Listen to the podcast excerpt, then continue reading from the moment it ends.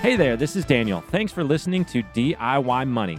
Now, if you haven't already, be sure to give us a five star review so your friends know that this is a show that they can learn from. Follow us on Instagram at DIY.money. Now, enjoy this episode.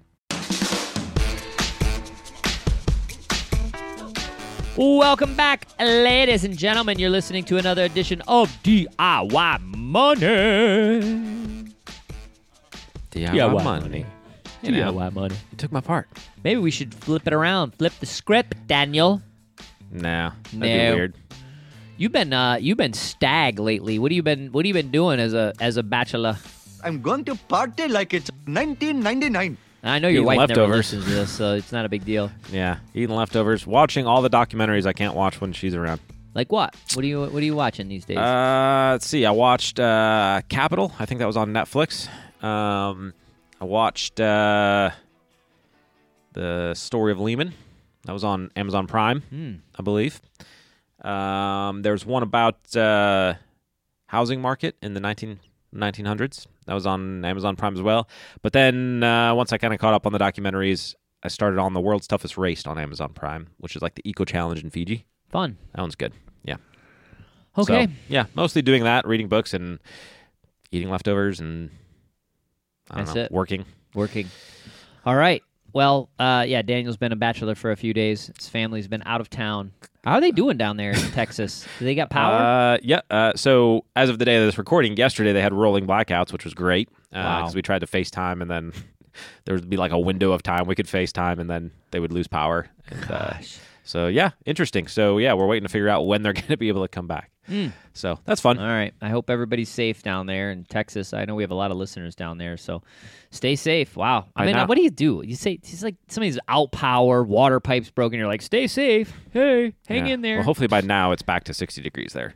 Gosh. All right. Uh, we got an interesting question. Not our typical question, so I- I'm interested to hear how you how you take this one. So, um, and it's a local. It's a local. Uh, now I what's his name? Steven? Steven. There you go. Steven, what do you got? DIY! My name is Stephen and I'm from Kentucky. First, I want to take a moment to thank both of you for the time that you have dedicated to helping the masses. My question probably applies to a lot of people, but they may be afraid to ask. I contribute the maximum amount to my IRA, which currently has about two years' worth of yearly earnings. I am now 51 years old, and if I am able, plan on working until I'm 68 to 70 years old. With only 19 years left to save, will I have enough to sustain me until I pass? If not, what are my options? Thanks. Okay. Um, thank you for the thank you. That was very very kind. Uh, bringing our message to the masses. By the way, number one on iTunes. Boom. Mic drop. Number one. one on iTunes. Under budgeting Okay. in finance. Come on. Gosh, Daniel. There's subcategories of categories. Yeah. But we're number one. When you type in budgeting, there we are. Personal finance, we're like two. It's awesome. So thank you, all the uh, listeners out there, including Steven. So Steven's 51. 51. He's, uh, he's looking to, you know, figure out will he have enough to live on. What do you say to Steven? has two years so far of his salary saved up. It sounded like. Um, did he say how much he can save every year? No, Right now? no, very, very limited in the, um, very limited in in the actual numbers. That I Yep. knew that was kind of going to be a difficult, difficult question. So that makes it difficult because there's a couple moving parts here. Uh, one, we don't know your savings rate, and so a lot of your runway between now and the time that you retire is going to be highly dependent on your savings rate. Can you only save five percent of your income per year because the rest is going to debt or expenses, etc.? Can you work that up to 20, 30, 40, 50%? That savings rate is going to significantly determine uh, what you will have because the amount that you quoted that you're starting with was based upon, upon your earnings, right? So two years of earnings is what you said you had, I believe. I don't think you said expenses. I think you said earnings. Uh, so if you have two years of earnings, but you're able to save at 50% of your earnings right now, then you actually have four years of expenses. Does that make sense? So two years of earnings, your savings rate is 50%. That means you only need 50% to live off of. That means that two years of earnings is actually four years of expenses. You probably want to see uh, your savings get up into the nature of this is going to be a rule of thumb. I don't love rule of thumbs, uh, but based upon the common withdrawal rates, you're looking at 20 to 25 times earnings is what you're really trying to get to to get it to that four to five percent uh, withdrawal rate. Say that again in the standpoint of somebody making fifty thousand dollars a year. All right, so fifty thousand dollars a year, you're looking at. Well, thanks for whipping out the calculator for everybody watching on YouTube. Well, I wanted to be able to make sure you. So you 20 had a- times it I mean, I be- could answer it, but yes, twenty times that would be a million. Uh, Twenty-five times that would be one point two five million. Uh, and the reason for that is because if you then apply a four or five percent rule, withdrawal rule, that's going to get you back to that earnings level. Now that's gross earnings. You may need significantly less than that when you're talking about expenses. Plus, you're going to add in hopefully Social Security on top of that. So what you really have to do is take your current income now, kind of strip away things like FICA that you pay, um, maybe retirement contributions, things like that, and get what you actually need to live off of per year. Get an estimate of your Social Security from the SSA.gov website, uh, SocialSecurityAdministration.gov, and uh, you know take take what they're going to say that you get at full retirement age. Take that out of your expense equation. If you're close enough to retirement that you can kind of count on that number, I would say if you're in your 50s right now, you can you can use that number with some confidence. Uh, if you're under 50, I would reduce that some because Social Security is going to change over time. But for you, Stephen, I would I would take your expenses, reduce it by Social Security, um, take a look at that, and then that's kind of what you need to multiply by uh, about 20, 25 times. Rule of thumb again. Talk to a advisor or a financial planner to dial it in for you, but roughly we're talking about that. Can you do that over the next 19 years? Again, it's going to depend significantly upon how can you reduce your expenses now? How high can you get your savings rate now over the next couple of years? And what type of retirement do you need? So, if you retire and you're not commuting to work anymore, you're going to cut down significantly on gas. You're not going to buy as much, say, clothes to go to work with, stuff like that. But I would say, rule of thumb, and Quentin, you can chime in on this. When we do planning for people, there there's some exceptions, but I would say what 80% of the people that we do plans for, their expenses pre-retirement pretty well mirror their expenses in retirement because even if some things shift like commuting to work or having to buy professional clothes, they tend to replace that with something in retirement. So we don't dramatically change our lifestyles uh, for most people, the majority of people we see, uh, with barring the exception of people who say, you know, they have big goals in retirement, travel, hobbies, things like that. But the, the general day to day, year to year living expenses tend to pretty closely mirror from pre retirement to post retirement.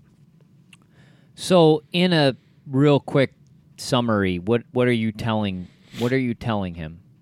So, because I don't know his personal situation, I can't say definitively. Uh, is it possible? Yes. I would say if I'm doing the napkin math here, it's going to require some serious hustle, work, and commitment to get there because you're talking about having two years right now, needing about, let's say on the low end, we want 20 years. So that's 18 more years of your income per se. Strip out Social Security. Let's say Social Security does half of that.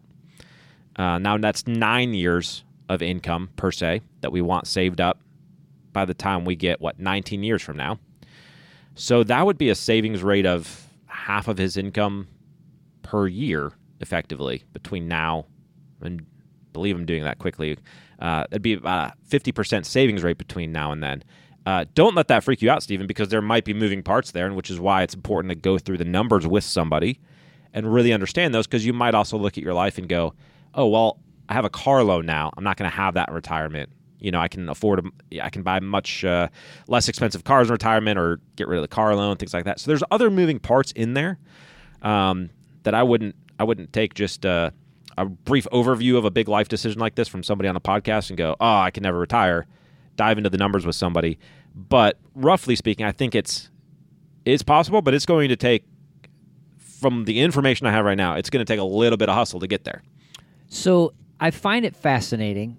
Why why why are you are you nervous? We're not ever hope. I mean, not. I'd love to meet this gentleman Mhm. uh, at some point, but like you're we're kind of bouncing around. Like you got to get at. Like you said it at the end. Like, Yeah. you're gonna have to get after it.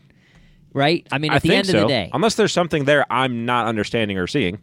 yeah. Um, I mean, I don't know where his income is, you know, in relation to where his, his current income is in relation to where his Social Security would be. Right. I don't know if there's a pen like. There's other moving pieces that maybe I'm saying, yeah, you're gonna have to save 50 percent of your income for the next 19 years, and then you know, in a so in a planning meeting, here's how it goes.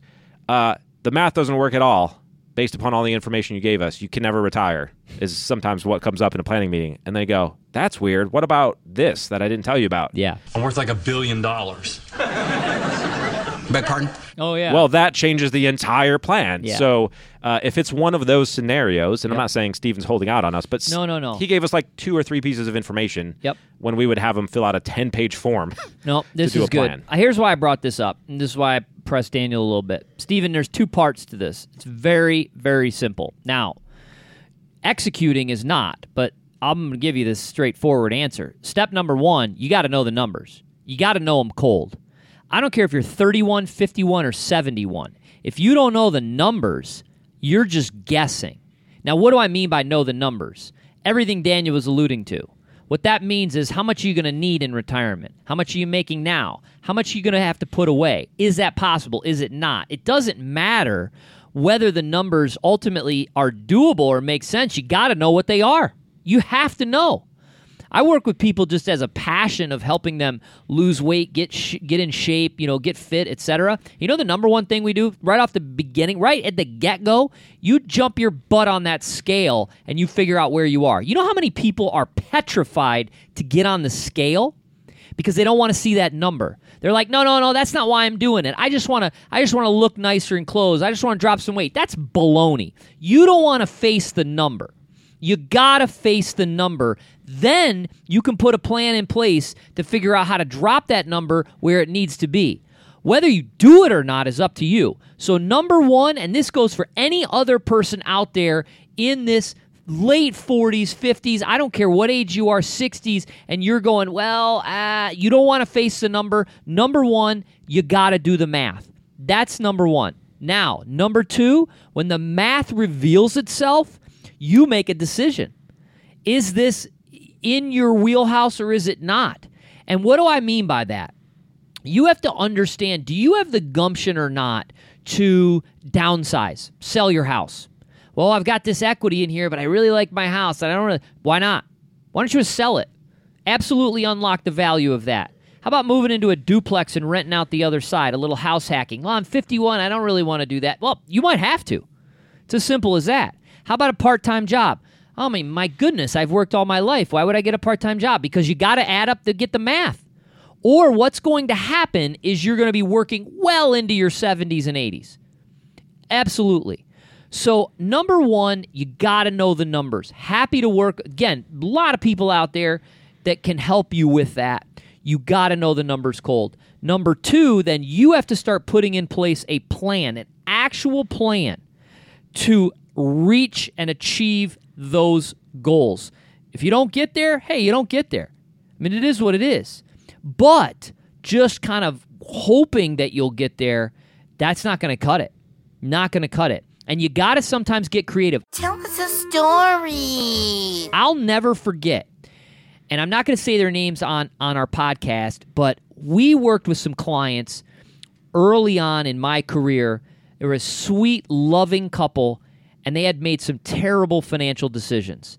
And it was one of these where, you know, we got to pay for the kids' college, and we, we're really still helping them. And we invested in a business that didn't work, and we've, you know, taken out this mortgage and all the rest of this stuff. And they did all these things, and now they were in their late 50s, early 60s, and they were faced, they were exhausted.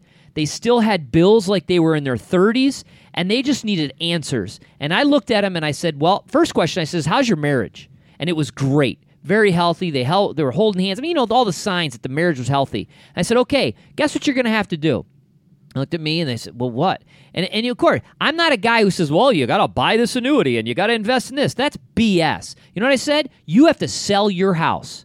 You have $200,000 in your house in equity because this market's stupid. You're going to have to downsize. You're probably going to have to rent for a little while. You're going to have to pay off this auto loan. You're going to have to cut your kids off because they don't need to be getting any money anymore. They're willing and able to work. And then you're going to have to each get part time jobs.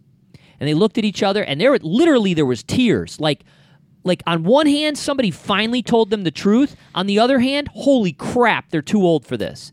Guess what? A year later, house was sold, debts were paid off, kids were cut off, and they were fine with it. They were wondering why mom and dad kept giving them money to begin with. And number three, I don't know if that's three or four, it doesn't matter. They each got part time jobs. They felt great. They were fulfilled. They were in shape. They were fitness. They were walking. They were never healthier. And then they were able to progress and actually start making plans to figure out how to retire, to, to stop working even those part time jobs. So I say all that because we have literally a crisis in our country where you're not alone. Uh, Stephen? Stephen's not alone. Stephen, you're not alone. There's millions upon millions of people in your situation. Sadly, most of them will never do the math. They will never do the math because it's too scary to jump on the scale. Don't be one of those people. Don't be one of those people. And if you are younger and you're listening to this and you're just in this like, oh, YOLO lifestyle and blah, blah, blah, and everything's going to work out and no big deal, no, it doesn't work that way. Do the math, work hard, save, invest, pay off debt, and you will be in a great situation in the future. Excellent podcast. Thank you, Daniel. I do what I can. For the people aren't, who aren't hip listening, YOLO means you only live once. Yeah, it's the new phrase on for people who bought GameStop at 350 and thought they were rock stars. Dumb. Stupid. Anyways, let's wrap this up. I'm not calling any of you stupid and dumb, but I just think that is dumb. The decision, not the person. All right, you've been listening to DIY Money. Remember, friends, the secret to wealth is pretty simple. Live on less than you make, invest the rest, and do it for a very long time. Make it a great one.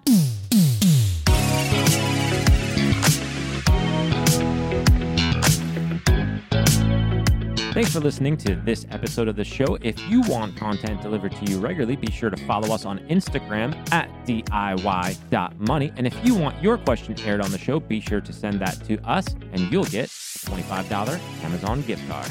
This show is for entertainment and educational purposes only and is not intended as personal financial advice. Before making any financial decision, please do your homework and consult a financial advisor as needed.